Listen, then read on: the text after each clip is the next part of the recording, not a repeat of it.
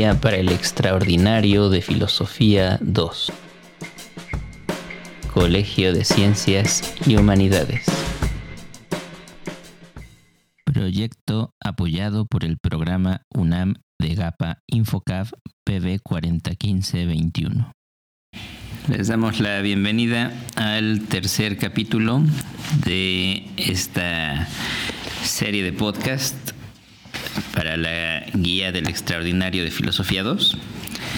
En esta ocasión vamos a discutir un texto del filósofo alemán Herbert Marcuse que lleva por título El hombre unidimensional y que forma parte del material que se considera como fundamental para eh, la guía de estudio de Filosofía 2 dentro de esta guía.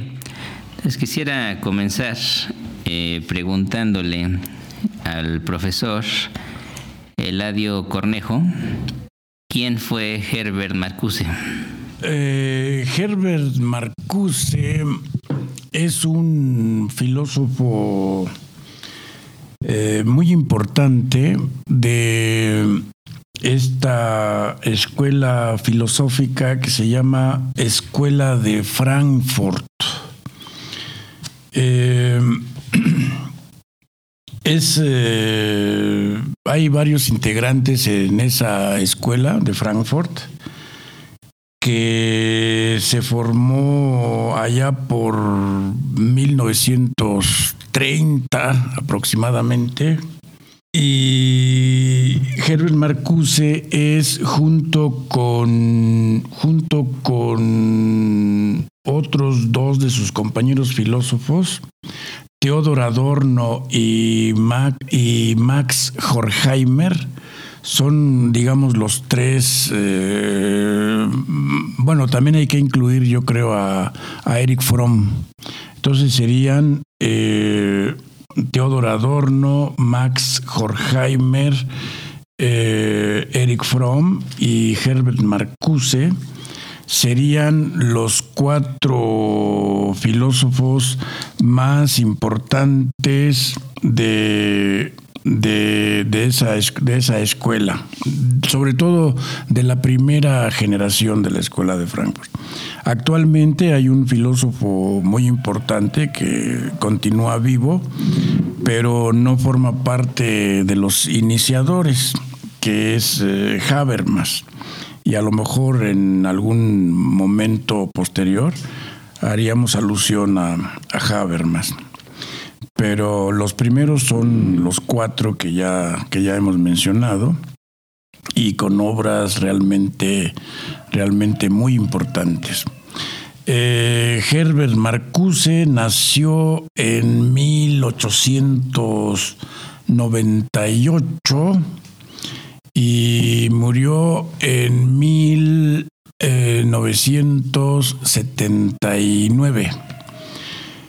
Y eh, Adorno, Adorno nació en 1903 y murió en 1969. Y por su parte, Max Horkheimer es de 1895 a 1973. Muy bien. Em, eh, sería lo que, lo que se me ocurre decir en este momento.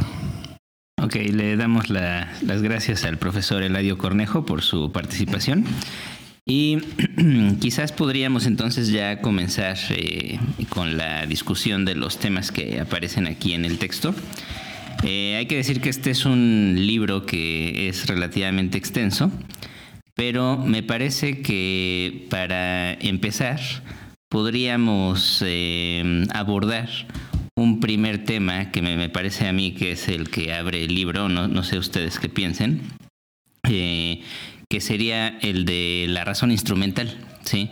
que además es un libro que no es nada más eh, propio de este libro, sino que es uno de los grandes temas de la teoría crítica dentro de la cual se enmarca este texto.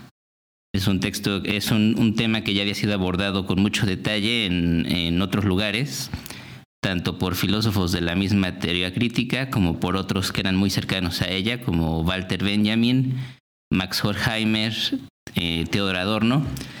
Eh, entonces, este, ¿qué, ¿qué, sería esto de la razón instrumental que es tan importante para este libro? En esta ocasión le podríamos pedir al profesor eh, Miguel Caballero que, que nos ayude. Eh, bien, pues muy buenas tardes. Eh, este concepto de la razón instrumental, pues eh, efectivamente tiene su origen en una crítica a la sociedad industrial, que pues es pues una evolución de la sociedad capitalista que desde el Renacimiento pues ha estado consolidando.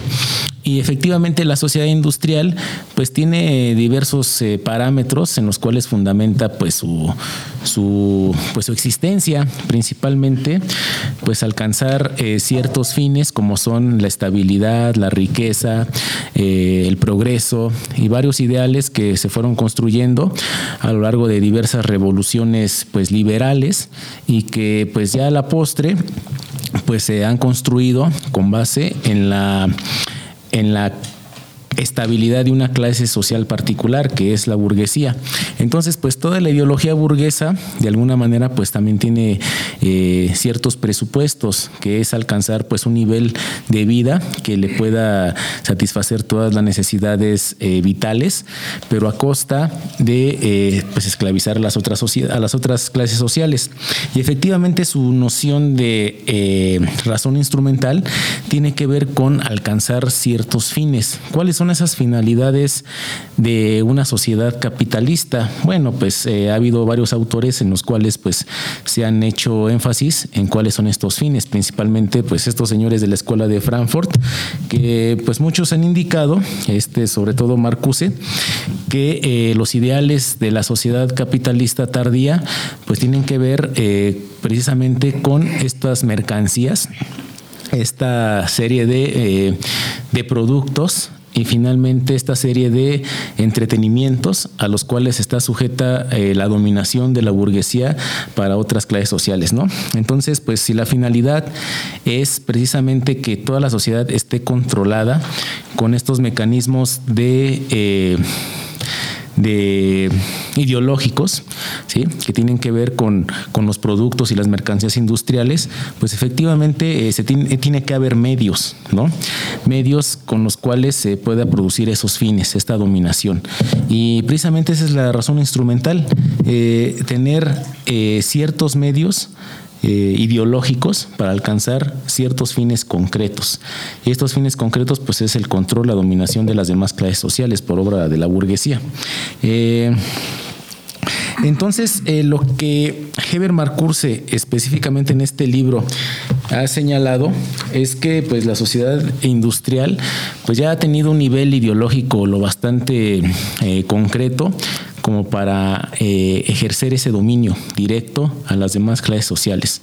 Y lo va a hacer eh, por medio de eh, pues varias, varios medios, ¿no? aquí voy a señalar el medio del entretenimiento y es lo que también observamos. observamos que el entretenimiento del radio, la televisión, y actualmente con estas cosas de, los, las redes sociales, pues es evidente, ¿no? Toda la gente está esclavizada, idiotizada para que efectivamente esté dominada, dominada por, eh, por todo el mercantilismo capitalista, que efectivamente eh, nos está seduciendo para que nosotros compremos todos los productos que se anuncian eh, en un nivel ideológico, ¿no? Entonces, si miramos un poquito cómo está la sociedad posindustrial actualmente, pues es una es un fiel eh, es una fiel imagen de lo que Heber Marcuse ya había señalado en este libro El hombre unidimensional, que eh, la mayor parte de la gente, al no tener una conciencia crítica que le permita darse cuenta de estos dominios, de estas razones instrumentales, pues efectivamente es eh, víctima de todas las formas de dominación ideológica eh, que vemos. Y el ejemplo pues está en la dominación que ejercen las redes sociales sobre las nuevas generaciones. gracias, le agradecemos al profesor Miguel Caballero su intervención y ahora el profesor Eladio Cornejo va a eh, entrar para aclarar algunas cosas también al respecto. Bueno, eh, todo lo que ha dicho el profesor Miguel Caballero está muy bien. Está muy bien. Eh, solamente quisiera agregar lo siguiente. Eh, bueno, eh, esta obra de, de Herbert Marcuse fue publicada en 1964 y es una obra sumamente importante porque junto con, con, otras obras fundamentales de esa escuela de, Frankfurt, constituye, eh, constituye el proyecto eh, filosófico, ético y estético eh, cultural de toda esa escuela. Este libro, la, el, el, hombre unidimensional, es un libro absolutamente fundamental porque de alguna manera sintetiza, de alguna manera, quiero subrayarlo, de alguna manera sintetiza todo el proyecto de la Escuela de Frankfurt. Ahora también tenemos que agregar lo siguiente, no se nos puede pasar. Esta escuela eh, eh, hace, lleva a cabo una serie de una serie de decisiones, eh, podemos decir, que rompen de manera radical con la forma en que hasta ese momento se venía comportando la, la actividad filosófica.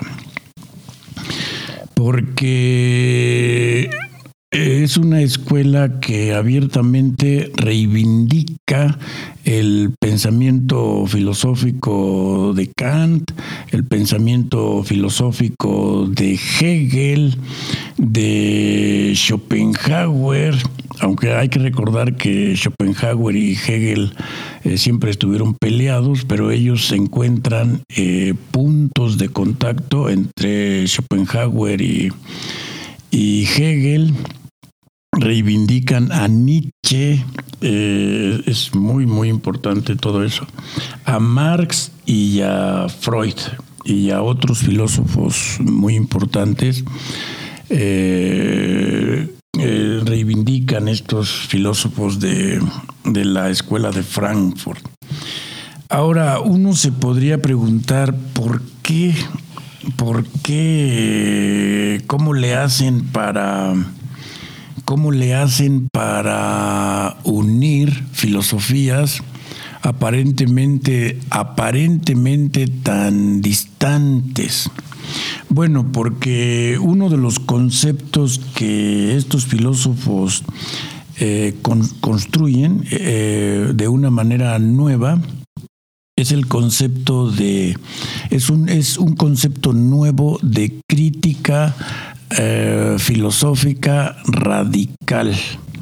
Y entonces encuentran en todas esas, en todas esas filosofías, encuentran elementos, elementos eh, absolutamente importantes para construir su propia filosofía, su propia filosofía crítica.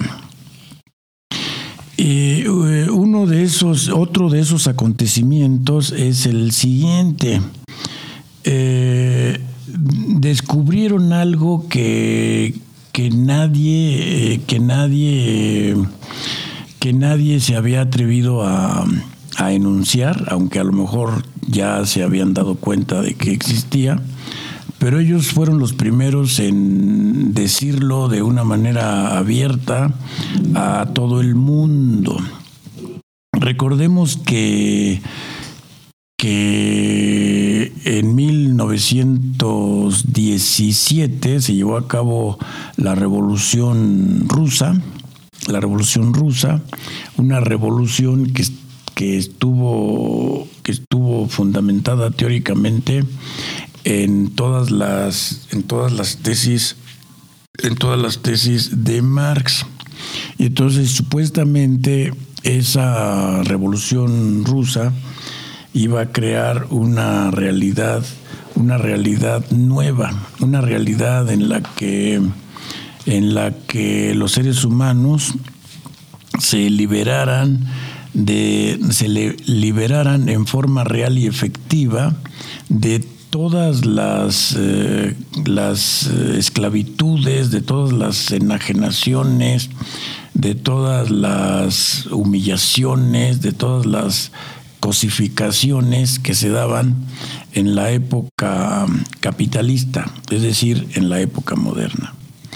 Pero entonces lo que ellos observaron, y lo dicen con toda franqueza, es que lo que se construyó fue una sociedad industrial moderna.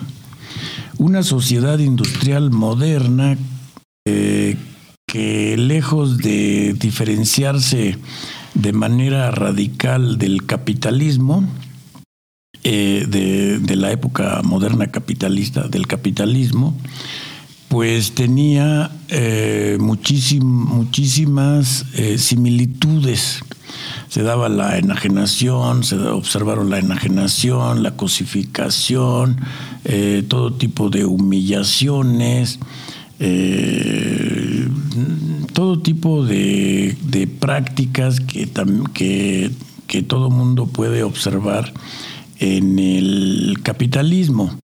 Y entonces establecieron, y lo dice, lo, plantea también eh, Herbert Marcuse en su libro El hombre unidimensional, que entonces ellos ya no dirigen su crítica hacia, hacia la época moderna estrictamente capitalista, sino hacia la totalidad época moderna industrial eh, de la que desde su punto de vista también forma parte la, la sociedad industrial la sociedad industrial de los países llamados socialistas, porque observan que, que el pueblo pues no se ha liberado realmente, que continúa la enajenación, la cosificación, etc.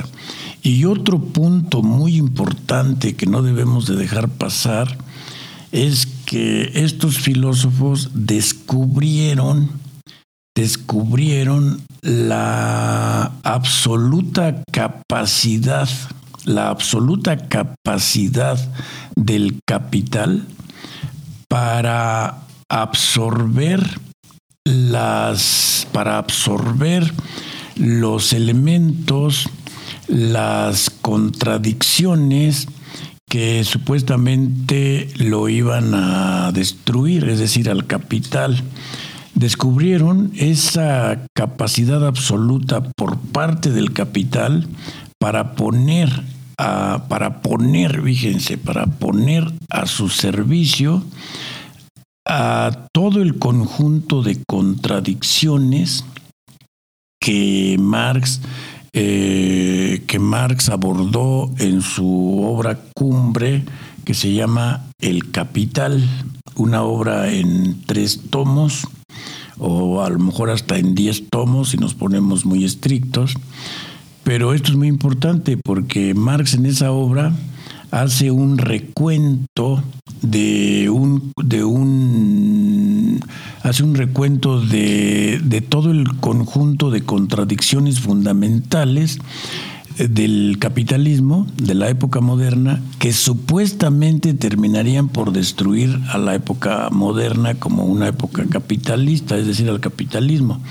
Y entonces subrayan la gran capacidad, la absoluta capacidad por parte del capitalismo, por parte del capital, para poner eh, algo increíble, para poner a su servicio todas esas contradicciones la contradicción, relaciones sociales de producción, fuerzas productivas, la contradicción capital-trabajo, la contradicción eh, eh, proletariado-burguesía eh, y todo el resto de contradicciones de la estructura de la época moderna al servicio del capital.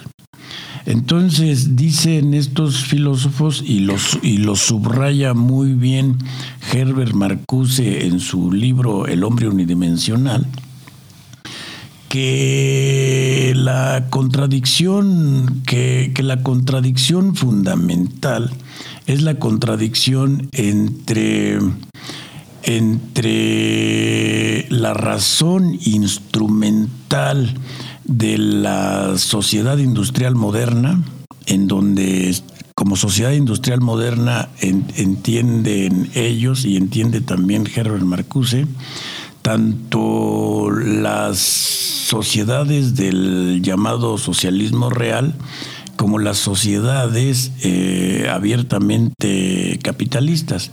Todas ellas son eh, sociedades industriales eh, eh, avanzadas de la modernidad y se manejan o representan el desenvolvimiento de la razón instrumental. Y, y, esa razón instrumental entraría en contradicción con una razón real y efectivamente liberadora que estaría encarnada por, eh, la, por el mundo de lo estético, el mundo de la ética y el mundo de la filosofía estrictamente crítica. Bueno, espero haber aclarado un poquito eh, esta situación. Perdón. Bueno, eh, a propósito de estos, eh, de estas menciones que hace el profesor Eladio acerca de esta razón liberadora, que sería la que nos permitiría trascender, creo que en el mismo término en el que Marcuse usa la palabra trascender, eh, la razón instrumental, tal vez sería interesante que ahora transitáramos un poco justamente en el sentido de eh, un análisis de, esta palabra, ¿no? Porque Marcuse nos dice que si bien es cierto que es un, concepto que ya tiene una larga historia, y una larga historia que además eh, se hizo muy compleja en los siglos XVII y XVIII, e incluso en el XIX, también nos dice que esta transformación de la sociedad capitalista en una sociedad industrial avanzada ha hecho que la manera en la que el concepto era utilizado y era eh, perseguido en los siglos XVII al XIX ya no sea precisamente actual. Y entonces Marcuse nos hace ver la urgencia de replantear este concepto de libertad. ¿sí? Em, ¿De qué manera nos dice Marcuse que podríamos hoy en día eh, pensar una libertad que nos permita justamente romper con esta razón instrumental? Mm, bueno, es que eh, tendríamos que pensar eh, qué concepto de libertad plantea este Marcuse, porque pues si bien es cierto que el capitalismo nos está definiendo la libertad desde las desde la capacidad de adquirir mercancías eh, con el capital que poseemos, entonces eso no es libertad propiamente vista, porque el concepto de libertad, como bien sabemos, pues tiene un largo desarrollo histórico de diversas escuelas filosóficas y de diversas lógicas incluso para poder eh, pues definir de muchas maneras la libertad, eh, siempre y cuando pues lo, lo insertemos en una en una base filosófica firme. Eh, y no, eh, como lo plantea el capitalismo, desde una visión meramente instrumental para poder elegir eh, lo que vamos a adquirir en un futuro. Y eso obviamente no es una libertad.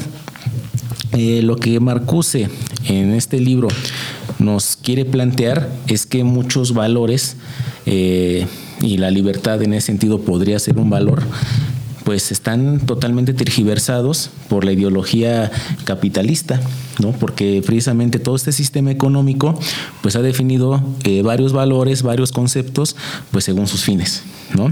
Y obviamente tenemos que pensar una libertad desde una forma crítica, desde una forma filosófica que nos permita eh, apartarnos un poquito de toda esta mezcolanza ideológica capitalista que lo único que hace es eh, nublarnos de muchos conceptos que históricamente se han desarrollado, ¿no? Entonces, ¿qué es la libertad para G.B. Marcuse?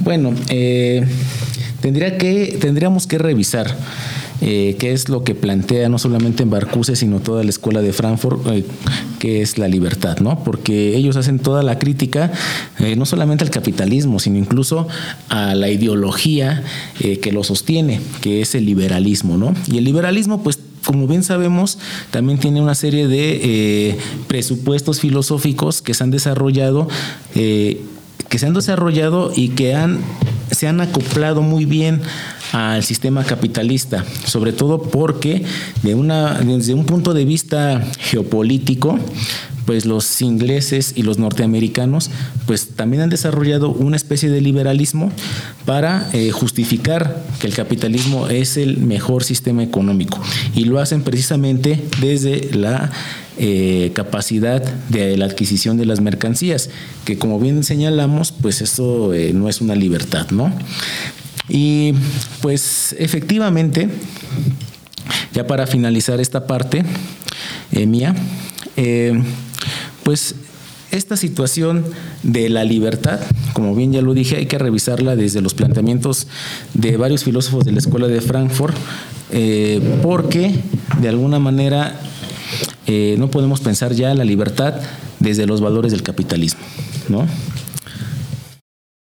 Bueno, le agradecemos al profesor Miguel Caballero su participación y ahora escucharemos al profesor Víctor Hurtado también intervenir al respecto.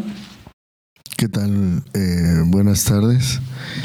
Eh, me parece que eh, en esta última pregunta que plantea Ruy acerca de qué entendería Marcuse justamente por libertad, me parece que lo que está, yo creo que podríamos plantearla como en dos momentos.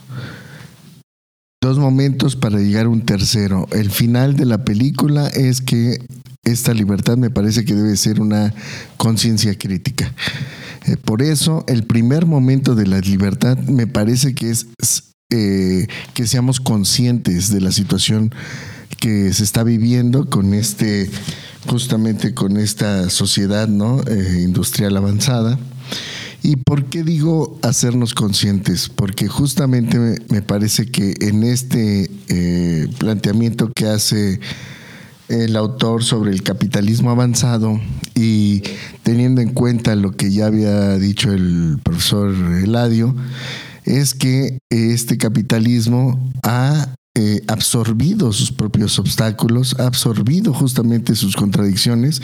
Y otra, otra eh, cosa interesante que decía el maestro Caballero es que se ha dado cuenta cómo a partir del entretenimiento o el esparcimiento, pues ha logrado que eh, estemos cegados ante un sistema en donde prácticamente las personas no se están dando cuenta de cómo poco a poco van siendo deshumanizados y bueno, todas las características negativas que trae al hombre el, este, este modo de producción capitalista, ¿no?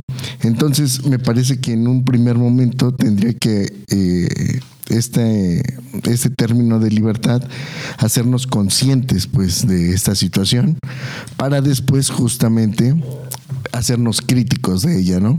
El profesor este, Eladio justamente nos hablaba de esta, eh, de esta filosofía crítica, ¿no? Y a partir, como lo bien eh, lo, se plantea en el libro, a partir de un eh, modelo o una postura, una situación donde eh, va a resurgir lo estético, lo ético que que por supuesto para este sistema pues está totalmente delegado, pues entonces a partir de esta otra postura de lo estético y de lo ético, pues eh, poder ser críticos ante, ante, este, ante este sistema, ¿no?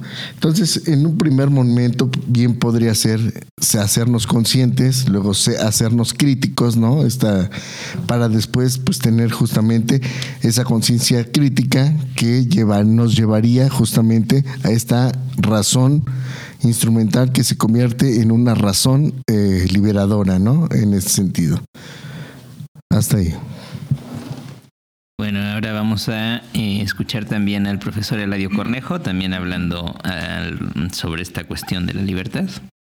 Bueno, eh, miren, este concepto de libertad es uno de los conceptos más absolutamente importantes, eh, trabajados por la Escuela de Frankfurt y por supuesto por, por Herbert Marcuse.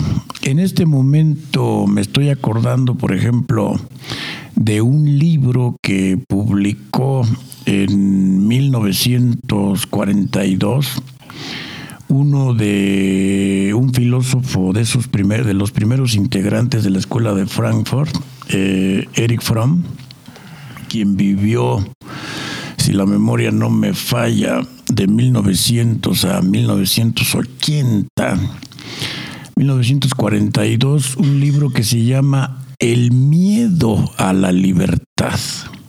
Fíjense qué tan importante es el concepto de libertad para todos los integrantes de esta escuela que Eric Fromm publicó en pleno 1942, cuando estaba en su apogeo la Segunda Guerra Mundial, es esa joya que se llama El miedo a la libertad. Y entonces en ese libro recuerdo, habrá que revisarlo otra vez, pero recuerdo que se dice que eh, el hombre normal, porque hay dos tipos de hay dos tipos de ser humano para los integrantes de esta escuela. El ser humano normal y el ser humano que logra eh, eh, recuperando lo que plantea el maestro Ruy en su pregunta y, el otro ser humano de, que, trasciende esa razón instrumental con base en la defensa de su, de su libertad, que sería eh, el ser humano el, ser humano excepcional, el ser humano multilateral, eh, con base en la ética, el mundo de lo estético y una filosofía verdaderamente crítica. Y también me hizo recordar otro libro muy importante que se llama Dialéctica de la Ilustración de Horkheimer y Adorno, eh, quienes, quienes, si no mal recuerdo, eh, escribieron ese libro entre 1941 y 1944. También en plena Segunda Guerra Mundial. Eh, y recuerdo unas clases con el gran maestro Bolívar Echeverría, que una vez nos dijo, espero no equivocarme, en mis lo que recuerdo que hicieron una edición de unos 500 ejemplares de ese libro y que pues este se repartieron y todo, ¿no? Y luego ya se publicó después de la guerra en 1947, me parece. Bueno, y en ese libro Dialéctica de la Ilustración también se habla de eso. También hay otro libro de Adorno. Es que hay muchas cosas en esto que, que, están implicadas aquí. Está el libro de, de, de, Adorno que se llama Dialéctica Negativa de 1966, me acuerdo. Eh, bueno, entonces, todos ellos, y también este libro eh, de Herbert Marcuse, El hombre unidimensional, hablan de dos tipos de ser humano. El hombre, el ser humano normal, eh, y el ser humano que trasciende esa normalidad con base en, la ética, el mundo de lo estético, eh, la filosofía verdaderamente crítica, eh, pero son pequeños grupos de personas, son pequeños, ellos siempre subrayan eso, que son necesariamente pequeños grupos de personas eh, los que logran trascender, los que los que logran eh, mantener la defensa de esa trascendencia con base en la defensa de, de la libertad de la libertad, de la libertad, de, de la libertad de qué? Pues de la libertad en relación con la sociedad industrial moderna. Sociedad industrial moderna eh, en, la que quedan englobadas las culturas del socialismo realmente existente, donde también está el ese ser humano normal, y las culturas del capitalismo propiamente dicho. Entonces ellos lo que descubren en el hombre, en el ser humano, en el ser humano normal, es que el ser humano normal se asume se asume a sí mismo, eh, por decirlo de alguna manera, como un tornillo, eh, como un tornillo, como un simple tornillo de, del sistema eh, sociedad industrial moderna, la cual funciona de manera automática como una máquina y que, y que tritura, tritura a ese ser humano normal y lo mantiene totalmente cosificado, enajenado, eh, reificado, humillado, eh, convertido en una nada.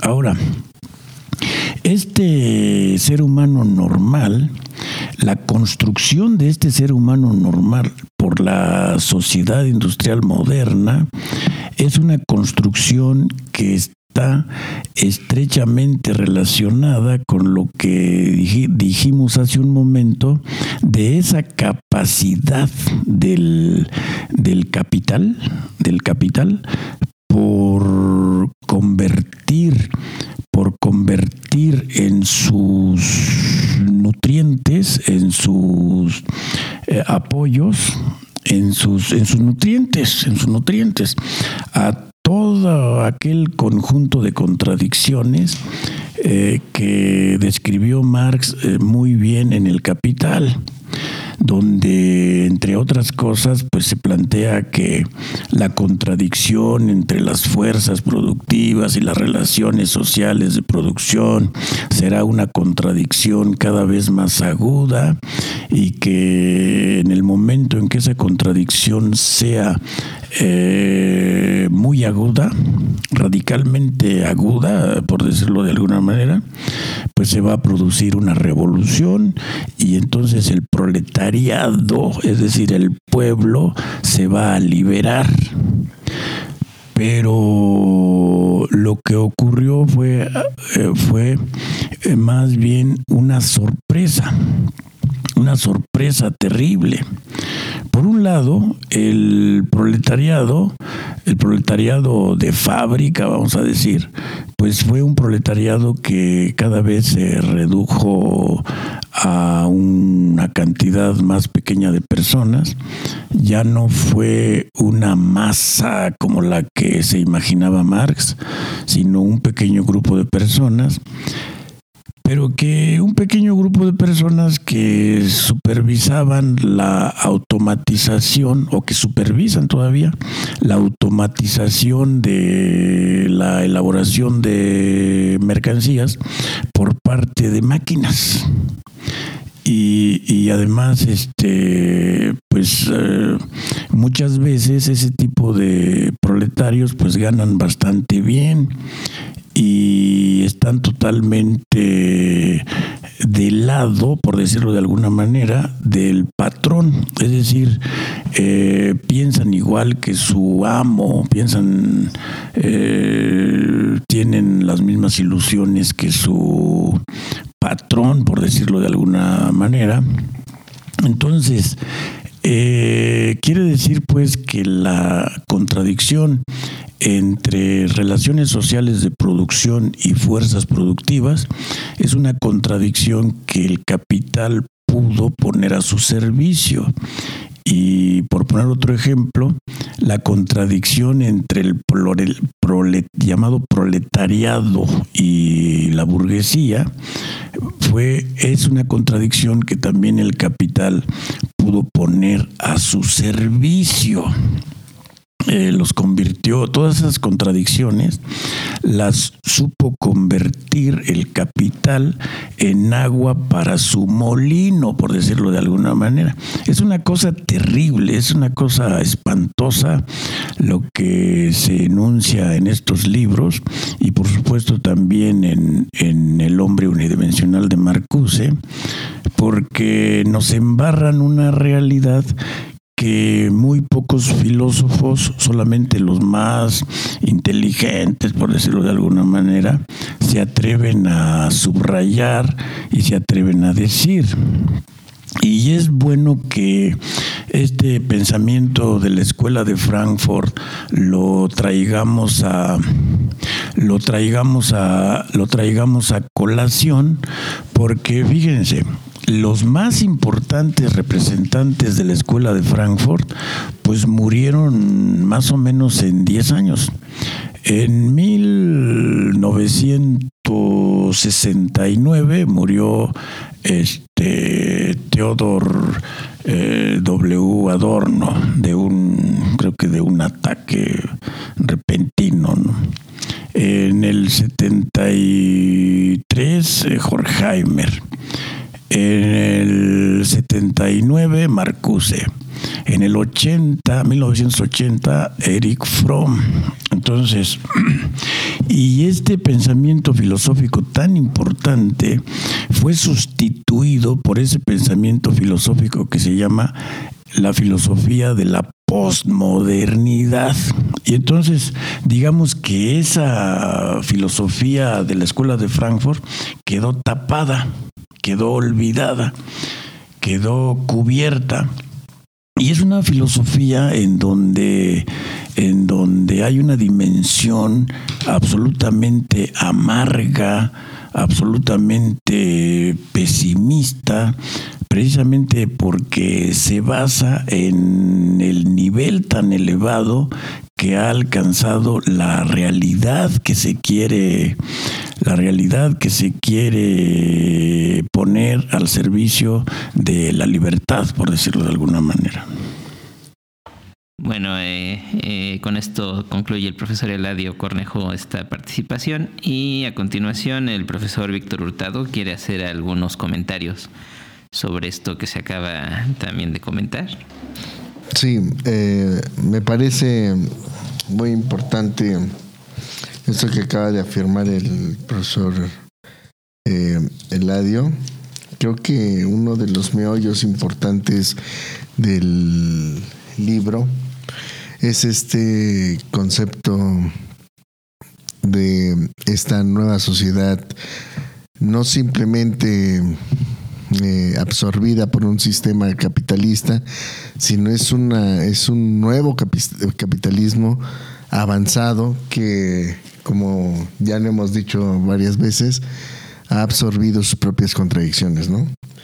Eh, y me parece que una de las de las características o puntos fundamentales a, partir de, todo lo que ya se ha dicho para caracterizar este, este, este capitalismo avanzado del que habla Marcuse es eh, la situación o el concepto de consumismo, ¿no? Y es que me parece que en este, en este concepto esté integrada no, bueno, es que habría que ver desde qué punto lo vemos, ¿no? Porque podríamos ver este consumismo como una parte, como un brazo fuerte justamente del, eh, de este capitalismo avanzado. Y este consumismo puede ser también visto como una, de, un, una característica que puede hacer reventar este mismo este, sistema este, capitalista, ¿no? ¿Cómo lo puede hacer reventar? Pues justamente con eso que hablábamos de esta conciencia liberadora, crítica, en fin, ¿no? Y creo que este concepto es sumamente importante porque lo estamos viviendo hoy en día. O sea, esta, esta manera de consumir, de alentar al consumo, por parte de esta sociedad mercantilista, pues lo vemos en todas partes, ¿no? Eh, eh, platicaba justamente con algunos eh, estudiantes y profesores de administración que están estudiando actualmente administración, contabilidad, en fin, donde tocan estos temas de, por ejemplo, de mercantilismo. Y justamente eh, están reproduciendo esto que Marcuse criticaba, es decir, el consumismo, es decir, la creación cada vez más de nuevas necesidades, ¿no? Si ya de por sí ya no lo había este, dicho Marx, ¿no? Este, bueno, somos hombres que somos hombres que necesitamos, ¿no? Bienes materiales, ¿no? Que necesitamos bienes materiales justamente para, para y que necesitamos este, producir esos, esos bienes materiales. El capitalismo justamente se ha apropiado de esto, pero en este nuevo capitalismo avanzado justamente eh, se aprovecha de esto y cada vez más eh, nos crean nuevas necesidades, ¿no? Eh, y para eso, pues, digo, basta una prueba con ver la televisión, ver el internet, voltear a ver los espectaculares, ¿no? En donde cada vez, eh, cada anuncio publicitario, lo que te están diciendo es que te falta esto, necesitas consumir esto, necesitas tales productos para ser alguien, ¿no? Para ser más guapo o para ser eh, más popular, ¿no? Ahora que está mucho de moda esto de ser popular, por ejemplo, en Internet, ¿no? Necesitas consumir tales cosas para tener mucho más comentarios, para tener más likes, en fin, un montón de cosas, ¿no? Entonces, justamente esto lo, lo sabe pues el mismo mercado. Les digo que eh, estos profesores y estos alumnos los alientan pues que en esta en estos diplomados de en estas clases diplomados de mercadotecnia es necesitas hacerle creer a la gente que necesita las cosas, ¿no? Al grado de que no puedes eh, vivir sin ellas, ¿no? Y entonces, pues necesitas el auto, necesitas el agua, fíjense, hasta el agua, ¿no? Este, necesitas el reloj, necesitas de todo, ¿no? Y justamente eh, eso nos lleva a voltear a ver este, a, Marcuse y a este libro. Y este, y ahí, pues yo a mis colegas les, este, que están aquí presentes, eh, yo les plantearía incluso la siguiente pregunta. ¿Por qué el título del libro? ¿por qué el título del hombre unidimensional? Me parece que en lo que acabo yo de decir se podría decir muy claramente, ¿no? Es decir, este personaje justamente que va sobre una línea y que parece que no hay otras dimensiones, no hay otro lugar, ¿no? A donde este moverse, pues dado que este, este capitalismo avanzado, pues justamente nos, este, nos ha absorbido, ¿no? Esto sería todo. Bueno, agradecemos al profesor Víctor Hurtado su participación eh, y lanza una pregunta que en realidad es eh, muy interesante y que pienso yo tendríamos eh, justamente que aclarar para justamente también atender el meollo del asunto sobre el que va este, este libro, ¿no?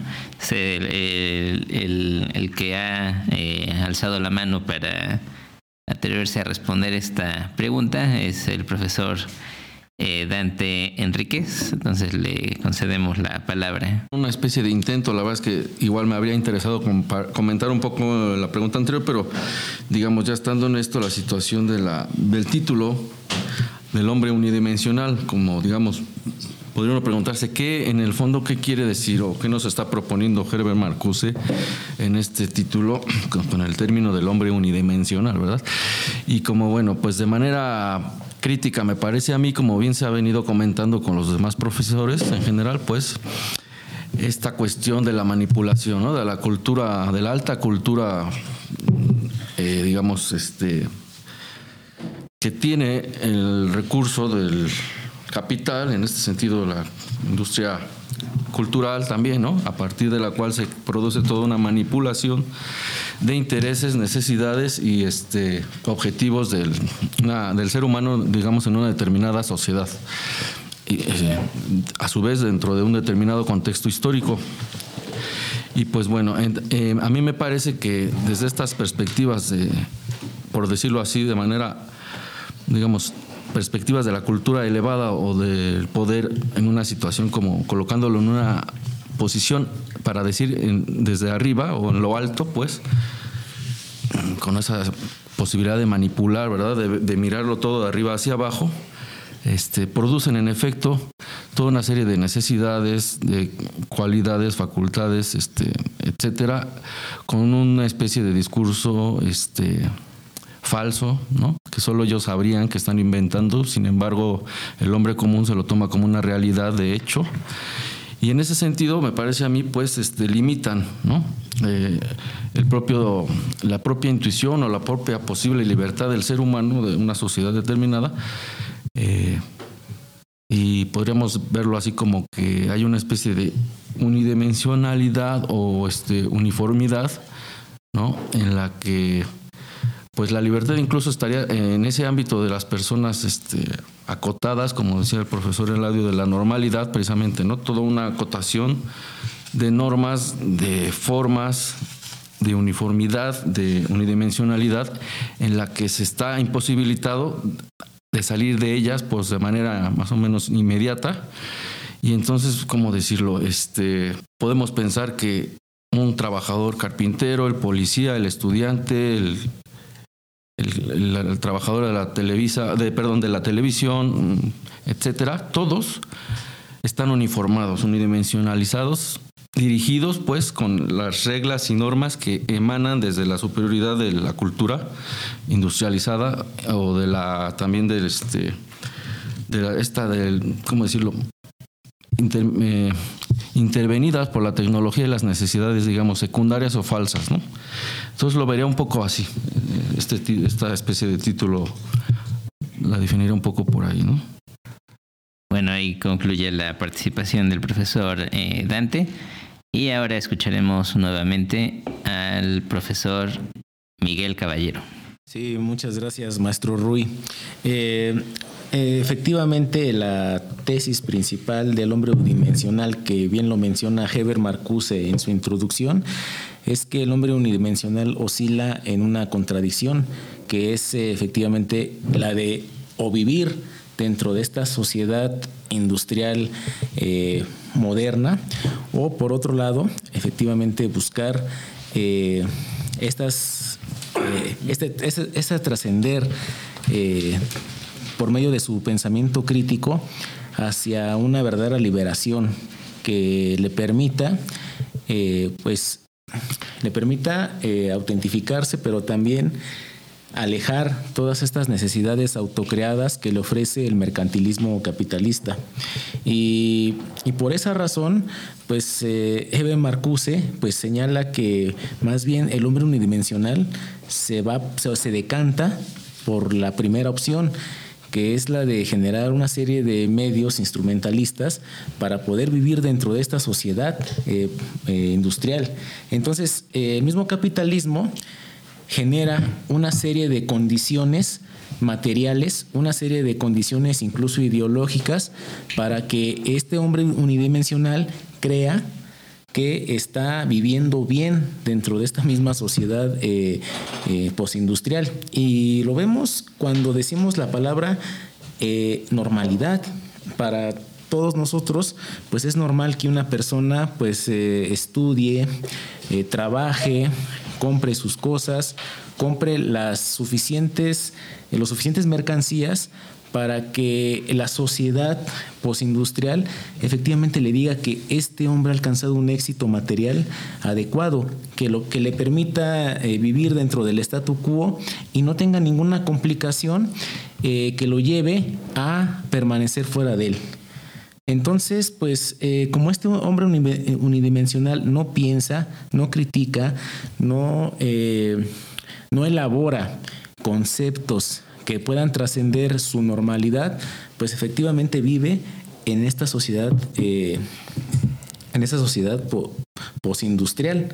Y por lo tanto, pues tenemos un hombre, bueno, con otros términos, simple, ramplón, eh, sin crítica y que efectivamente eso lo lleva a vivir una vida intrascendente, una vida que únicamente va a cobrar valor eh, dentro de los parámetros que le impone la sociedad capitalista tardía.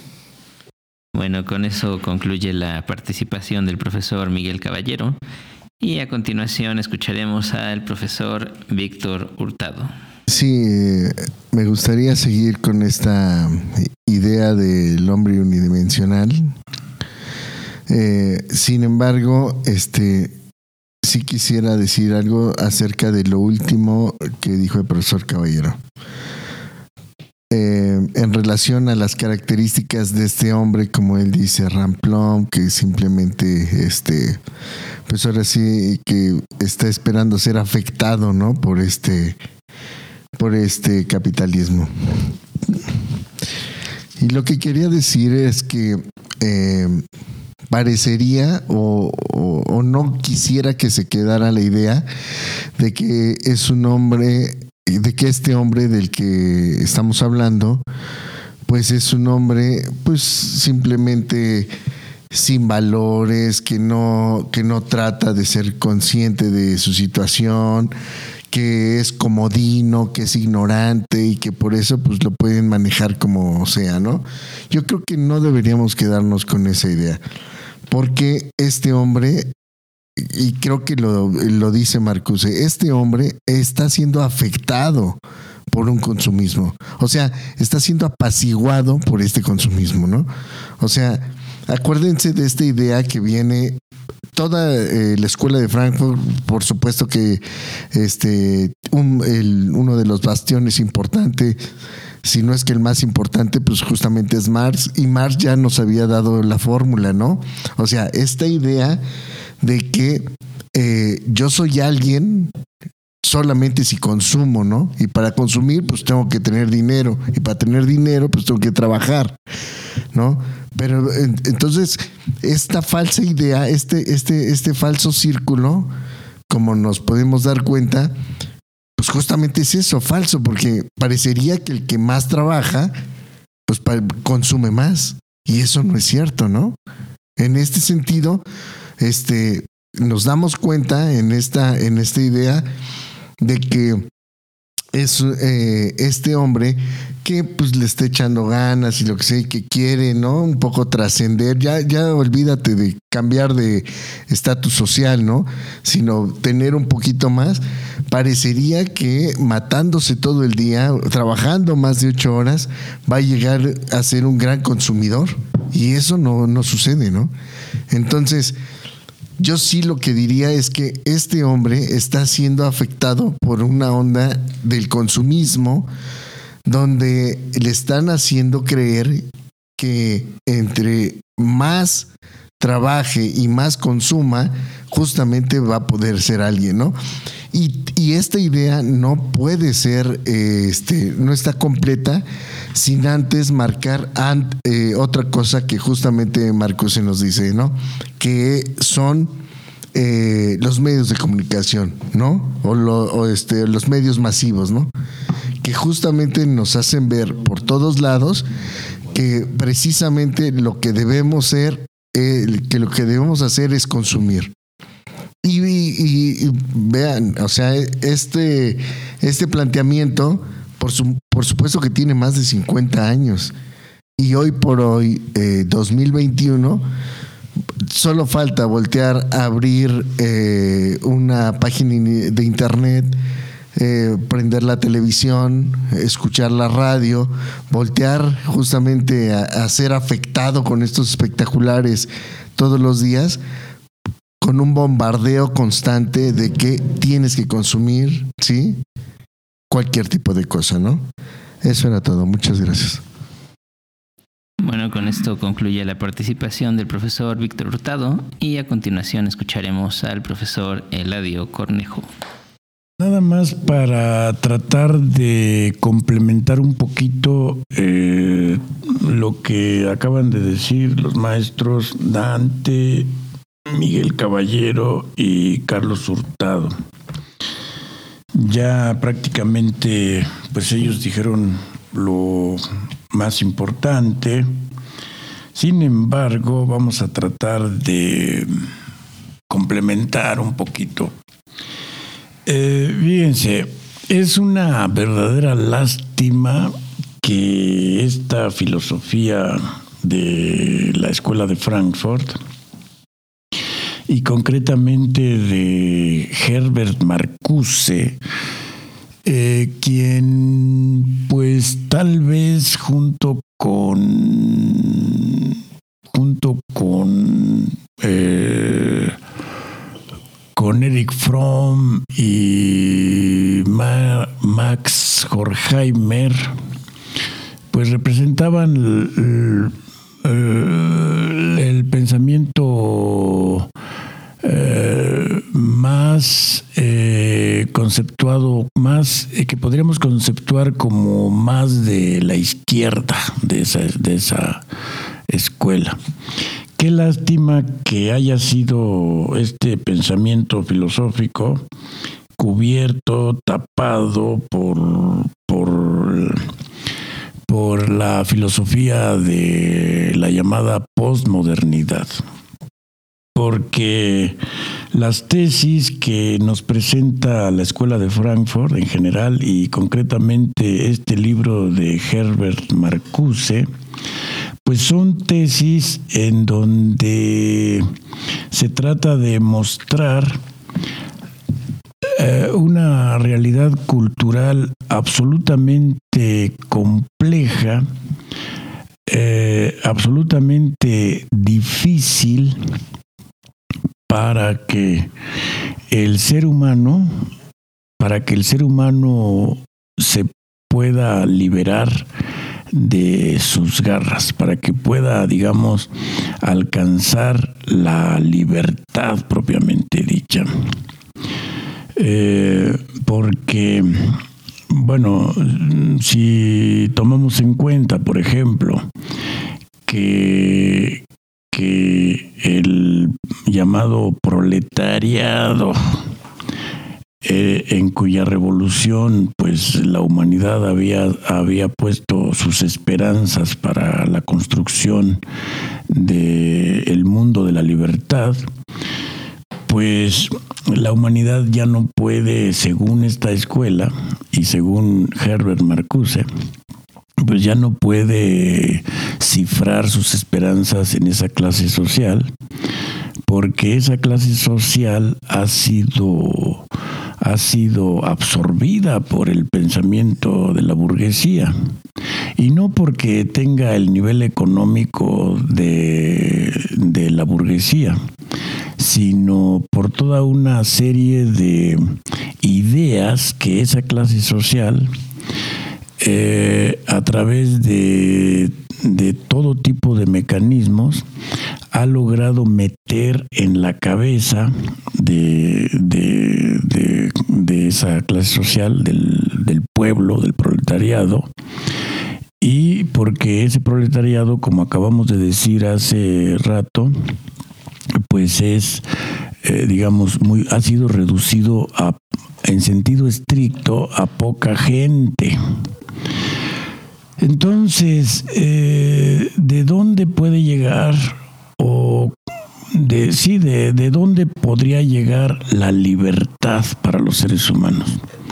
Bueno, pues plantea Herbert Marcuse y también los más importantes representantes de esta escuela de Frankfurt, que la libertad puede llegar curiosamente de parte de pequeños grupos. Y voy a decir una palabra que, que a mucha gente no le cae muy bien, pero que ellos la, la integran basados precisamente en sus lecturas de Schopenhauer, de Nietzsche y, de, y claro, de Marx, de Freud, ¿verdad?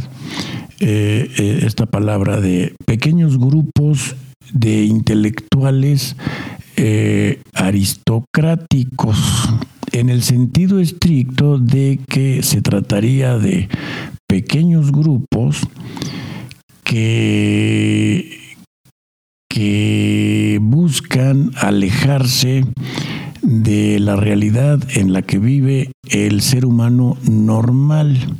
El ser humano normal, recordemos que acepta de una manera pasiva todo lo que le dicta la razón instrumental.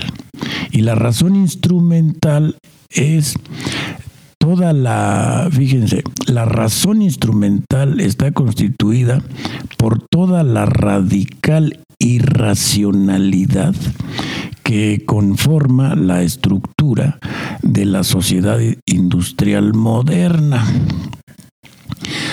Esa, toda, todo eso que pues podríamos decir es irracional, bueno, precisamente, precisamente toda esa irracionalidad, toda esa absurdidad, toda esa irracionalidad de la sociedad industrial moderna constituye precisamente la razón eh, enajenante, reificadora, del, del, ser humano normal. Y el ser humano normal, que es la gran masa de seres humanos, acepta de manera pasiva toda esa, toda esa racionalidad. Racionalidad porque, porque todo está eh, en esa realidad eh, plana, todo está tecnologizado, todo está, eh, todo está fríamente planeado con todo detalle y esa racionalidad de la sociedad industrial moderna es la que termina por aplastar y por destruir todas las posibilidades de desarrollo de todas las dimensiones del ser humano, de la totalidad de dimensiones del ser humano, que no sean la dimensión eh, propiamente de tornillo, de, tornillo de la máquina eh, sociedad industrial moderna, la cual funciona de manera automática.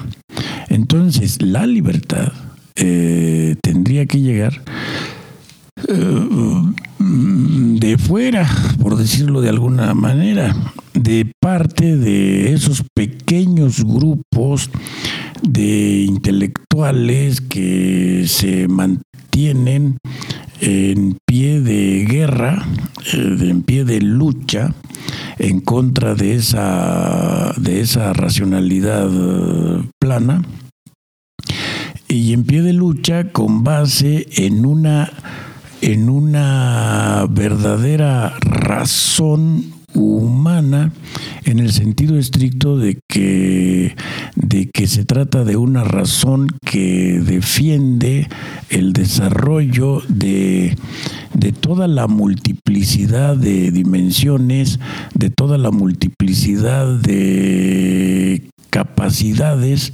de cada ser humano.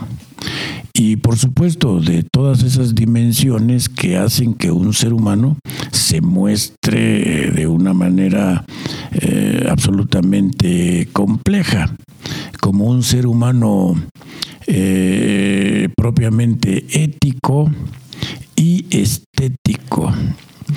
Eh, subrayo esto de ético y estético porque precisamente precisamente Herbert Marcuse y bueno, también este Eric Fromm, Horkheimer, Adorno, eh, subrayan también esta situación de que lo más eh, lo más valioso, lo más valioso que puede haber en un ser humano es la dimensión constituida por el mundo de lo estético y en ese mundo de lo estético estaría eh, implicado también todo el mundo, por decirlo de alguna manera, todo el mundo de, de lo ético.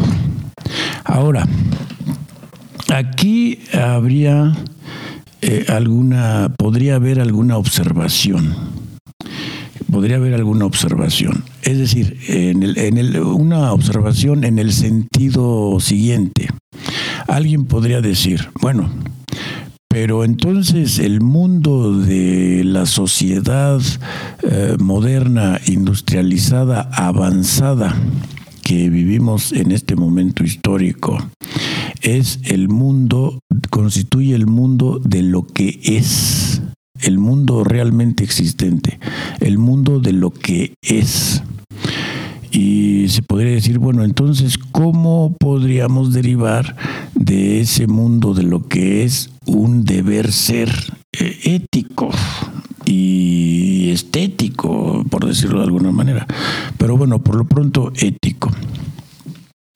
Bueno, y entonces ahí la respuesta, una respuesta muy fácil sería no se puede derivar el deber ser de ese, de ese es, de ese de, ese mundo tal y como es, industrial moderno, en donde el ser humano está aplanado, eh, unidimensionalizado, eh, destruido en sus dimensiones, en sus demás dimensiones, etcétera.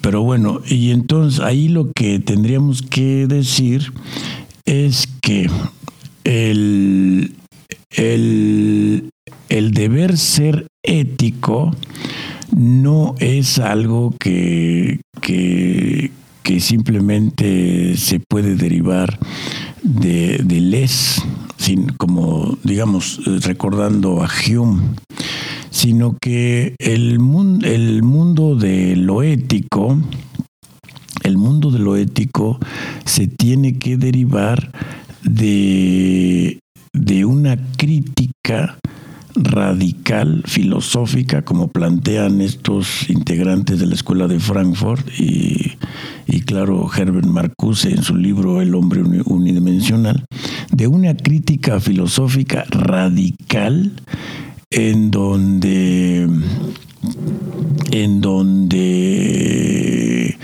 la conducta la conducta de, lucha en contra de, esa, de, esa, de ese mundo unidimensional de ese mundo en el que se privilegia lo, lo unidimensional, necesariamente implica una, una ética crítica y un, y un y, un, y, un, y una dimensión muy compleja de lo estético.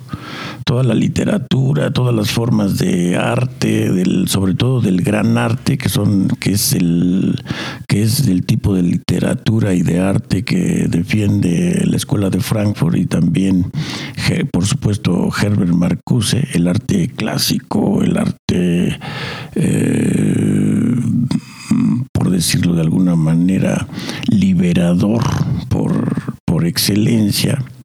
Y entonces esa dimensión, esa dimensión ética no estaría derivada ni justificada por el mundo tal y como es, sino de sino que sino que surgiría como producto de una investigación de cómo está ese mundo aplanado, destruido, y como un componente que necesariamente tiene que tener eh, los integrantes de esos pequeños grupos que se mantienen, digamos, en la lucha en contra de esa unidimensionalidad. Bueno, me gustaría dejarle en este punto porque creo que ya me estoy extendiendo demasiado. Bueno, eh, agradecemos al profesor Eladio Cornejo su intervención.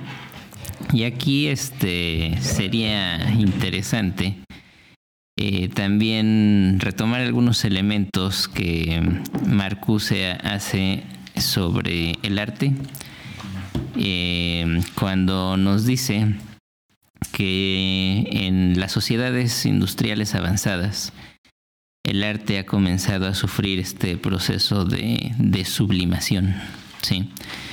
Em, y para entender esto un poco más sería pertinente eh, también mencionar que Marcuse nos dice que en el arte eh, preindustrial, ¿sí? el arte de eh, de las sociedades que todavía no estaban industrializadas, podíamos encontrar de manera muy clara eh, que los temas centrales de estas formas de arte eh, eran o aludían a figuras completamente, ¿cómo decirlo?, este, ajenas ¿no? a estas formas de vida capitalistas muy o figuras muy marginales.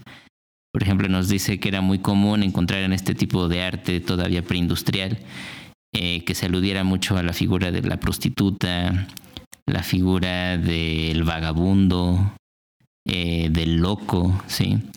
Y la razón para que fuera de esta manera es porque el arte era el único espacio que si bien se producía, se elaboraba, existía dentro de este espacio de vida capitalista, eh, de alguna manera eh, permitía mostrar dentro del capitalismo una vida plena que iba más allá de la vida mutilada del capitalismo. ¿sí? Entonces el, el, arte era como este espacio que si bien era producido por el capitalismo, eh, manifestaba fuerzas vitales que iban en contra de él, mostrando lo que la vida podía ser más allá de este capitalismo, ¿sí? Eh, pero al mismo tiempo, Marcuse nos dice que en las sociedades modernas eh, la gente ya no tiene tiempo libre, ¿sí? Podríamos decir que este arte es un producto del tiempo libre, ¿sí? este, eh, de este tiempo que no es propiamente productivo, de este tiempo que no se usa para convertir la fuerza de trabajo en valor de cambio, ¿sí?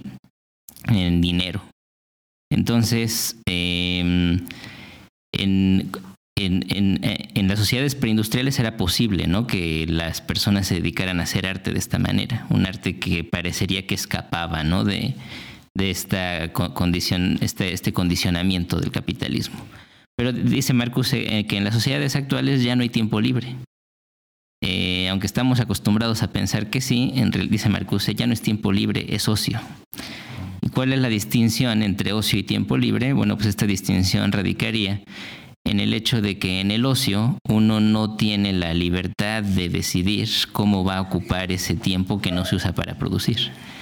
En la sociedad, en, el ocio, ¿sí? uno está obligado a disponer de ese tiempo libre para hacerlo copartícipe de la producción, aunque uno directamente no está produciendo. Es decir, yo en mi tiempo libre si bien puede que no esté usando mi fuerza de trabajo para hacer cosas directamente que de las cuales se obtenga dinero, sí estoy consumiendo. ¿sí? Entonces, en mi tiempo libre, pues voy al cine, voy al centro comercial a comprar ropa, ¿sí? Eh, incluso este tiempo que no se usa para, para producir es un tiempo que se usa para producir, ¿sí? Y entonces, eh, como consecuencia, ya no existe la posibilidad de que ninguna de las eh, de los momentos de la vida humana quede excluido de este control de la vida que ejerce el capital, ¿no? Eh, y una, en el arte esto se manifiesta como lo que eh, Marcus se llama la desublimación del arte. Es decir, el arte ya no nos muestra estos motivos de antaño, el arte ya no es este espacio donde se manifiesta esta, eh, eh, como este fantasma de la vida mutilada, sino que el arte se ha convertido ahora también en un objeto mercantil.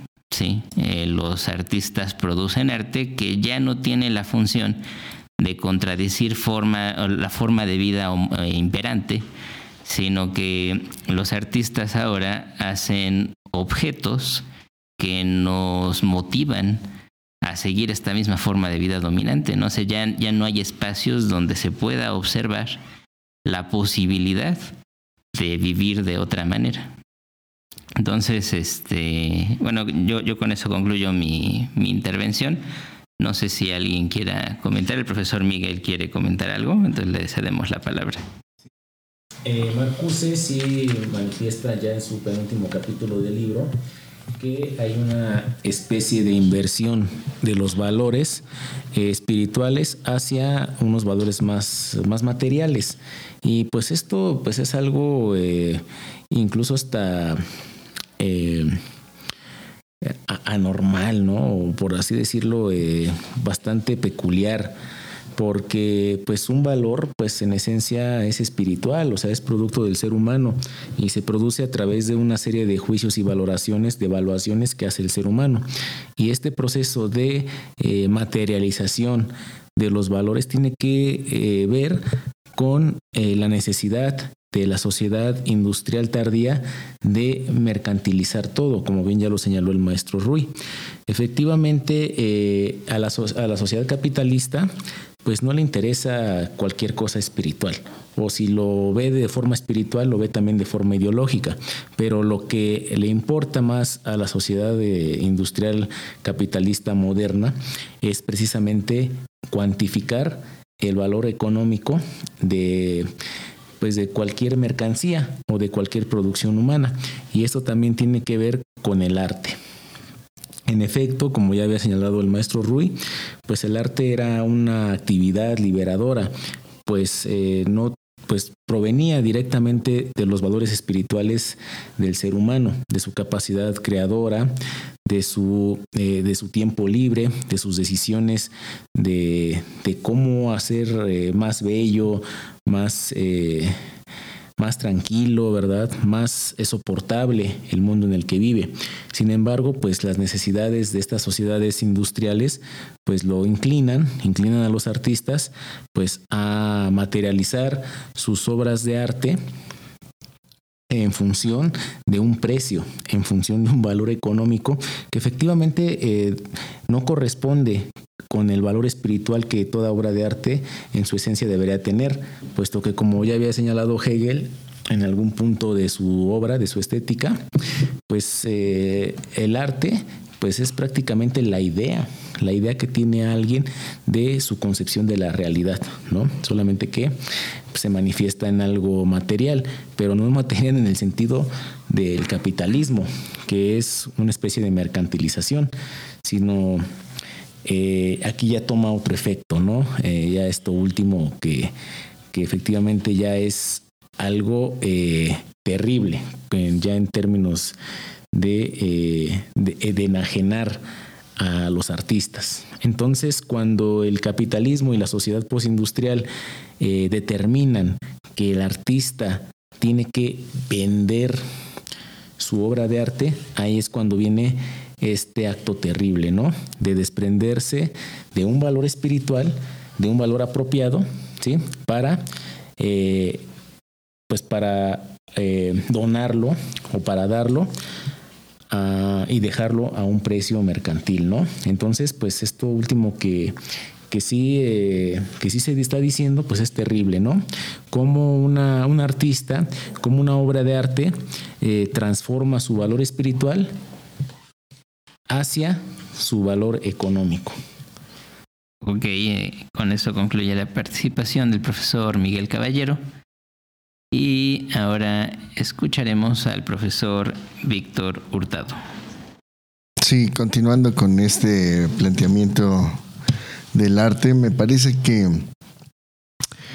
eh, Marcuse tiene a bien mencionar tanto como también lo han hecho otros autores con otras problemáticas, si bien al arte como una como un como un bastión que podría este eh, en este caso sacarnos o eh, eh, como una contradicción justamente de esta de ese capitalismo avanzado, ¿no? Sin embargo, no sé hasta qué punto, no sé este, eh, si los maestros ahorita lo pudieran seguir comentando. Ya Marcuse está viendo cómo se está transformando el mismo arte en consumo. ¿Sí? Es decir, si bien es una parte que el arte vista como esta capacidad de contradicción del mismo capitalismo, el mismo capitalismo la está, eh, eh, la está absorbiendo, ¿no? Y justamente el arte y los artistas, bueno, hoy lo vemos plenamente en el eh, en este en nuestra época, en este siglo, como el arte se vuelve eso, una parte, una parte más de ese consumismo, ¿no? Y esto, pues justamente eh, nos plantea esta idea en contra justamente del, arte o de los artistas, incluso de la misma estética, cómo mm, esta idea eh, permanece, esta idea del arte como una, como, como algo que es inútil, ¿no? Que no este, eh, produce, algo que, como bien eh, lo dice el profesor Rui, ¿no? Parecería que es para gente que eh, tiene tiempo, ¿no? Como hobby o, este. Eh, en su momento, como lo decía Ortega y Gasset, ¿no? Como un lujo, ¿no? Porque este, aquellos que realmente tienen cosas que hacer, pues estarían trabajando, no haciendo otro tipo de cosas, ¿no? Entonces, justamente este, eh, este, uno de, estos tentáculos de esta eh, sociedad industrial, pues eh, ha hecho posible la absorción de esta misma contradicción a su mismo sistema por parte del arte, ¿no? Sin embargo, eh, creo que al arte, por mucho eh, que se le pueda absorber, creo que sigue eh, teniendo, se sigue salvando de alguna manera, ¿no? Estos ejemplos que, que da el mismo profesor de cómo em, tomaban a las prostitutas, a los vagabundos, a los desquiciados, ¿no? Este, como, como tema artístico, me parece que sigue dándole, este, sigue siendo una misma contradicción al sistema, ¿no? Porque son, son lugares y aspectos donde, este, no llegan estos brazos, ¿no? Este, del mismo capitalismo. Entonces, creo que eh, de alguna manera eh, sigue siendo como una puerta abierta, ¿no? Como una posible, este, no digo salida, sino con un, como una, este, eh, un lugar en donde no ha, no ha afectado tanto, pues, este, este capitalismo, ¿no? Sin embargo, como digo, si prácticamente eh, hoy viviera el mismo Marcos en el siglo XXI, vería cómo eh, esta otra tendencia del consumo del arte, eh, cómo el arte se vuelve consumo, pues sigue este, a la par, ¿no? Hasta ahí. Bueno, con esto concluye el profesor Víctor Hurtado y ahora escucharemos al profesor Eladio Cornejo. Bueno, miren, eh, como pueden ver, como pueden darse cuenta, es muy complejo mm, criticar todas estas cosas y tratar de sintetizar en pocas palabras todo el cúmulo de conceptos que hay en estos pensadores y concretamente en este libro de Herbert Marcuse, El hombre unidimensional. Pero bueno, es como si nos dijera este libro de Herbert Marcuse, El hombre unidimensional, que el mundo, que el mundo de la sociedad industrial eh, moderna, avanzada, estuviera gobernado por expertos en reducir las cabezas humanas, por expertos reductores, por expertos ingenieros, eh, reductores de las cabezas humanas o de las cabezas de las grandes masas humanas. Y eh, entonces eh, porque las grandes masas humanas, pues, como decíamos antes, aceptan de manera pasiva su vida plana, totalmente dominada por, por, la, por la razón, por la razón de la estructura de esa sociedad industrial moderna avanzada se asumen como tornillos y, y pareciera ser que, que no le ven salida.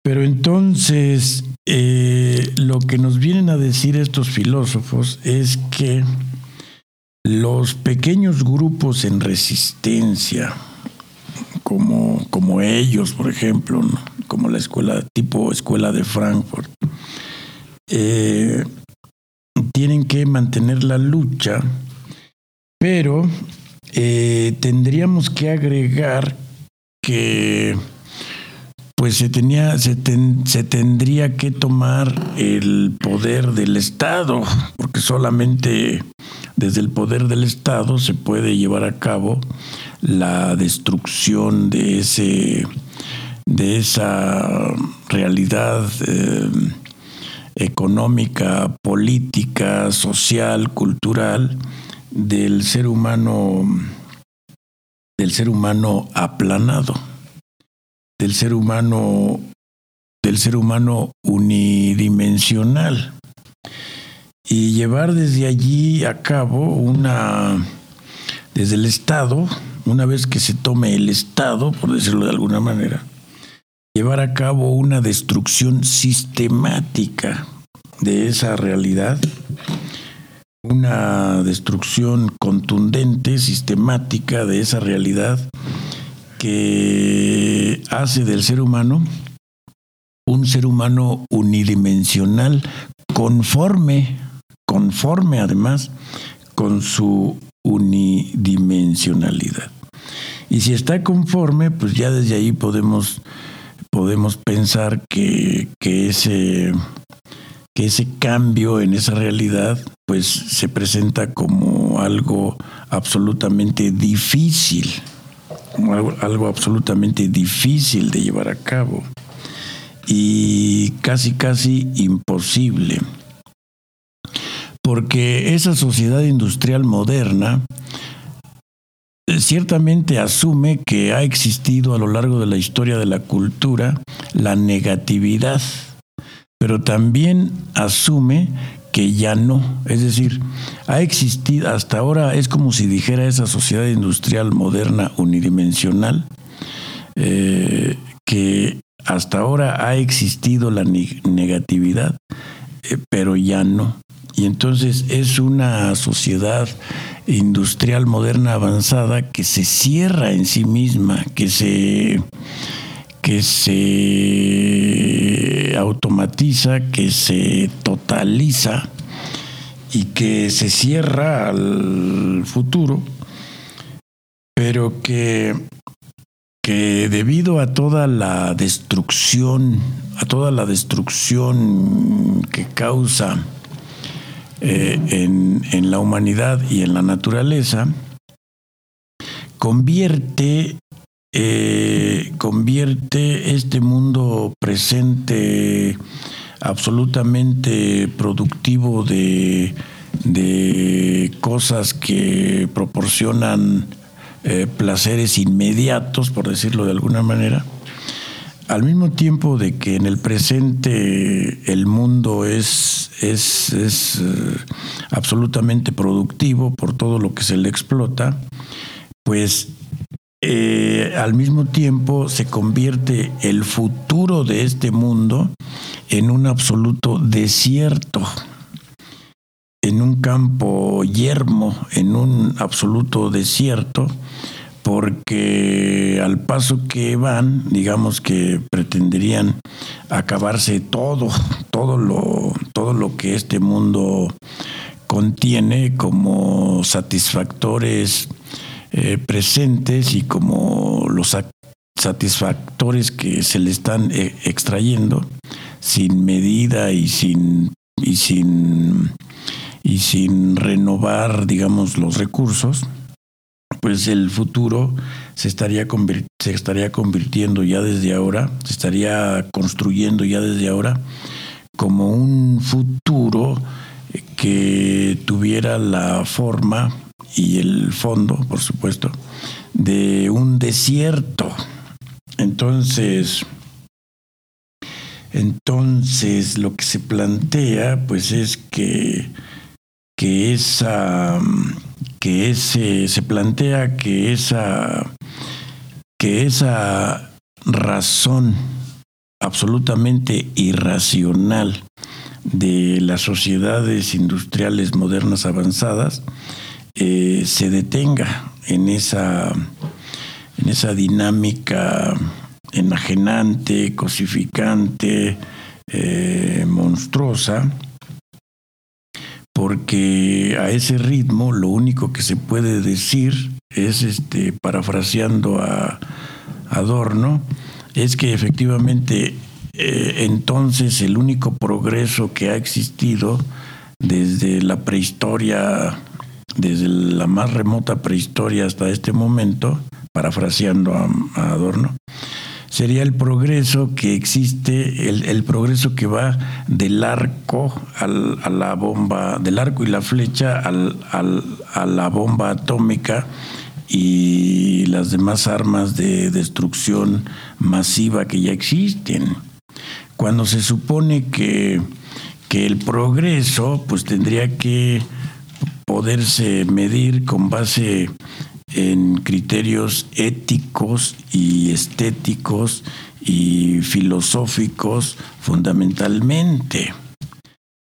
Entonces, el resultado de ese progreso que predomina que predomina por encima de lo ético, de lo estético y de lo filosófico y del desarrollo multidimensional de, todos los seres humanos sin excepción, si el desarrollo que predomina, el desarrollo más palpable, el progreso más palpable, va, como dijera Adorno, de, del arco y la flecha a la bomba atómica, pues entonces tendríamos que caracterizar, como ellos se atreven a hacerlo, pues que el ser humano se ha manifestado hasta ahora fundamentalmente como un ser humano absolutamente malvado por definición, que porque ha sido capaz de sacrificar todas sus dimensiones más exquisitas, más complejas, más creativas, más constructivas, eh, más artísticas, más éticas, en pro de una razón eh, absolutamente instrumental. Es decir, la razón ética compleja, la razón estética compleja, y la razón eh, filosófica compleja, la razón artística compleja, estaría totalmente sacrificada en, los altares, en el altar del mundo de la razón instrumental de la, de la sociedad industrial moderna avanzada. Bueno, con esto concluye la participación del profesor Eladio Cornejo. El profesor Víctor Hurtado va a hacer una intervención más. Yo quisiera que mm, acá los maestros que estamos presentes nos fuéramos con o termináramos esto con una última reflexión. Y esta reflexión me gustaría que, que fuera en relación justamente de la actualidad de Heber Marcuse. Creo que durante toda la charla ya se ha este, mostrado la actualidad de su pensamiento y la necesidad justamente de una relectura, ¿no? Pero no estaría de más eh, tener ahí como una reflexión este, final. Inicio con esta reflexión. Yo me quedaría con esta idea de que del consumo, ¿no? Me parece que seguimos eh, en una sociedad en donde eh, tienes que consumir, ¿no? Para, para poder ser alguien, tienes que tener cosas, ¿no? Parece que eres lo que tienes y para eso pues hay que consumir, ¿no? Y, y cómo eh, en esta sociedad hemos, se ha justamente materializado, no sé si eh, lo diga yo bien, pero se ha materializado incluso nuestra existencia, ¿no? Es decir, eh, parecería que lo que mostramos que tenemos hacia los demás nos hace, nos da un lugar justamente en la sociedad, ¿no? Entonces, a mí me parece que eh, la relectura de Marcuse es importante porque justamente nos, creo que nos pone el dedo en la llaga de eh, cómo el, este capitalismo avanzado eh, sigue continuamente absorbiendo sus propias contradicciones, ¿no? Y eh, pues me parece que la manera de contrarrestarlo, pues al menos en un primer momento, creo que es hacernos conscientes de ellos, ¿no? Porque justamente este hombre unidimensional no es consciente de ello, ¿no? Parece ser que esta vida es así, así nos, ahora sí que así nos tocó vivir y es lo que hay, ¿no? Y, parece que en, este, es justamente este hombre unidimensional, no, no, no ve, incluso siendo consciente de su condición, no ve alternativas, ¿no? Y parecería que pues ahí se tiene que quedar, ¿no? Muchas gracias por todo. Bueno, agradecemos al profesor Víctor Hurtado su participación final y ahora escucharemos la del profesor Miguel Caballero. Sí, muchas gracias. Eh, pues yo quisiera hacer la siguiente reflexión con base en lo que dijeron los profesores y también eh, un poquito hacerle una crítica a Marcuse en relación con pues todas estas eh, estrategias, acciones y adoctrinamientos que eh, efectivamente utiliza eh, la sociedad eh, post, postindustrial para hacerle creer a, toda la masa, a todos estos hombres unidimensionales, que solo existe una forma valiosa de vivir y es pues ser un comprador compulsivo, ser un consumista, ser un individuo que vale únicamente por las cosas materiales que ha obtenido a lo largo de su vida. Y efectivamente eh, pongo énfasis en todo este proceso de aculturación, educación, adoctrinamiento, que es eh, totalmente sistemático y que desde niños eh, la mayor parte de la gente en estas sociedades postindustriales pues parecen que es la única forma de vivir, que es la única forma de, de creer y de concebir la vida. Es decir, eh, vivir dentro de los parámetros, valores, creencias y actitudes que les impone esta misma sociedad eh, capitalista, ¿no? Y bueno, pues esto es debido a que no conocen alternativas que les permitan eh, vivir y diseñar una vida conforme a otros valores más auténticos, ¿no? Conforme a una verdadera libertad y una liberación que le permita entender que la vida no se reduce a lo que le han hecho creer eh, los sistemas educativos y los sistemas este, religiosos y todo lo que está en concordancia con estas creencias, ¿no? con esta eh, visión de la vida unidireccional, unidimensional, y que pues lleva a la mayoría de la gente a tener una finalidad eh, única, que es la que le impone el sistema crecer, estudiar, casarse, tener hijos, y que sus hijos sean parte del mismo mecanismo eh, social, de la misma forma como lo fueron ellos. Y como bien lo había señalado el maestro Eladio, pues que se conviertan en engranajes sociales eh, para que el mismo sistema siga sobreviviendo, ¿no? Entonces, eh, pues sí es terrible, es terrible que independientemente de la supuesta elección de cada persona eh, en su carrera, en sus acciones cotidianas, pues finalmente pues están determinados a lo que el sistema les dicta, ¿no? Que es que si no hay un intercambio mercantil de su trabajo con las cosas que produce esta sociedad postindustrial, pues prácticamente no pueden vivir de otra manera. ¿no? Eso sería todo. Bueno, con esto concluye la participación final del profesor Miguel Caballero. Eh, a continuación escucharemos al profesor Dante Enríquez.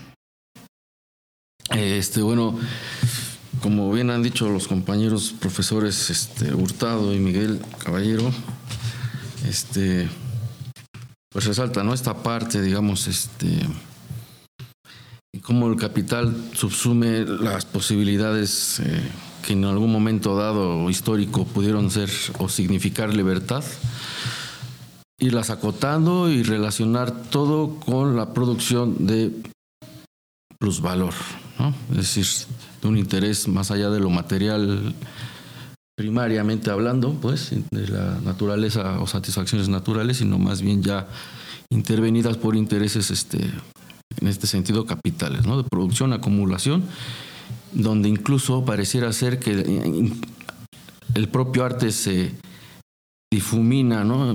se, se va este, digamos, afectando en, el sentido de, o, en la dimensión de perder esa capacidad de liberar ¿no? al propio ser humano de, determinada sociedad capitalista como o esta sociedad industrial avanzada y pues este mm, digamos cómo imposibilita y, que incluso el sujeto más allá de ser inconsciente no de toda esta este, uso metódico de la razón instrumental en, contra de su propia libertad, no obstante se queda envuelto o imposibilitado a distanciarse en tanto que miembro de una sociedad ya gobernada por estos intereses racionales de la, digamos, de la razón instrumental, ¿no? Eh, bueno, entonces, este, ¿cómo decirlo? Pues al menos terminar como con la reflexión del, del aspecto crítico que siempre queda como posibilidad, eh, me parece a mí, para eh, por lo menos este, evidenciar esa perversión, ¿no? Precisamente de, capital que con el uso de la razón instrumental manipula toda aquella otra posibilidad de expandir o, digamos, este, conocimiento y libertades del ser humano. Bueno, con esto se despide el profesor Dante Enríquez y yo para cerrar eh, quisiera también elaborar una reflexión en torno a algunos elementos que señala Herbert Marcuse sobre ciertas posibilidades que se abren en las que hoy podría o en las que hoy son mayoritariamente conocidas como regiones del subdesarrollo o el tercer mundo. Em, es muy común escuchar en los discursos políticos, en los noticieros de televisión, discursos que animan a incrementar de manera constante e ininterrumpida los niveles de producción. Eh, todo el tiempo podemos escuchar cómo se habla de la necesidad de mejorar la productividad. Eh, pero Marcuse nos dice que en realidad en, en los lugares, las regiones donde el capitalismo industrial avanzado no se ha instaurado de manera totalitaria como en las naciones ya muy desarrolladas, se abre la posibilidad de tener otras, otras alternativas que la de simplemente pensar que no nos queda de otra más que industrializarnos siguiendo los modelos de desarrollo que se nos imponen desde fuera. ¿no? Eh, nos dice Marcuse que en, la, en estas regiones si bien es cierto que las formas de producción en muchos casos todavía se encuentran en, un grado pretecnológico, así como él los llama, dando a entender que se encuentran todavía fuera de la dinámica de producción capitalista, eh, nos dice que el hecho de estar en este nivel de desarrollo pretecnológico, más que ser un impedimento, podría considerarse una oportunidad por eh, buscar alternativas que no caigan en esta industrialización que todo se lo devora, ¿no? Eh, nos dice que en muchas de estas regiones es posible encontrar todavía eh, modos de producción tradicionales anclados en tradiciones antiquísimas que siguen lógicas de distribución y consumo muy distintas a las que estamos ya plenamente acostumbrados en las grandes urbes, ¿no? Y entonces Marcuse se pregunta si no sería posible retomar estas formas tradicionales de producción y consumo, estas culturas eh, que en muchos sentidos se muestran como ajenas a la vida capitalista, para a partir de ellas lograr una industrialización, sí, pero no una industrialización que siga estos modelos de acumulación de riqueza que vemos hoy por todos lados sino unos modelos de producción que permitan resolver las necesidades de la población, pero sin destruir las formas tradicionales de vida, y más bien utilizando estas formas tradicionales de vida para sobre ellas construir eh, modos de resolver nuestras necesidades que no eh, retomen esta forma de vida capitalista, ¿no? Entonces, esto que nosotros en países como México estamos acostumbrados a ver como una especie de condena, eh, es decir, la imposibilidad de habernos industrializado y participar en, esta, en este gran concierto de naciones capitalistas sumamente desarrolladas, pero donde no hay libertades y donde los individuos están ya todos eh, eh, presas de este pensamiento totalitario, nosotros nos encontraríamos frente a la alternativa de plantearnos a nosotros mismos otras, otras posibilidades, otras formas de vida, ¿sí? En, en, en, en, nuestros, nuestra forma de hacer las cosas todos los días, encontramos que no todo lo que se puede observar en el mundo en el que vivimos en países como México ha sido reducido a esta eh, determinación que la tecnología impone sobre la vida. Y entonces nosotros sí tendríamos la posibilidad de, encontrar una libertad, ¿no? Incluso una que sea más auténtica que la que se puede encontrar en las naciones ricas, ¿no? Pero que esto se logre, pues es algo que depende también de nosotros, porque pues sí parecería que lo que en todas las naciones que no han alcanzado estos grandes niveles de desarrollo se sigue buscando, pues es más bien alcanzar este, esta sociedad industrial avanzada del capitalismo, ¿no?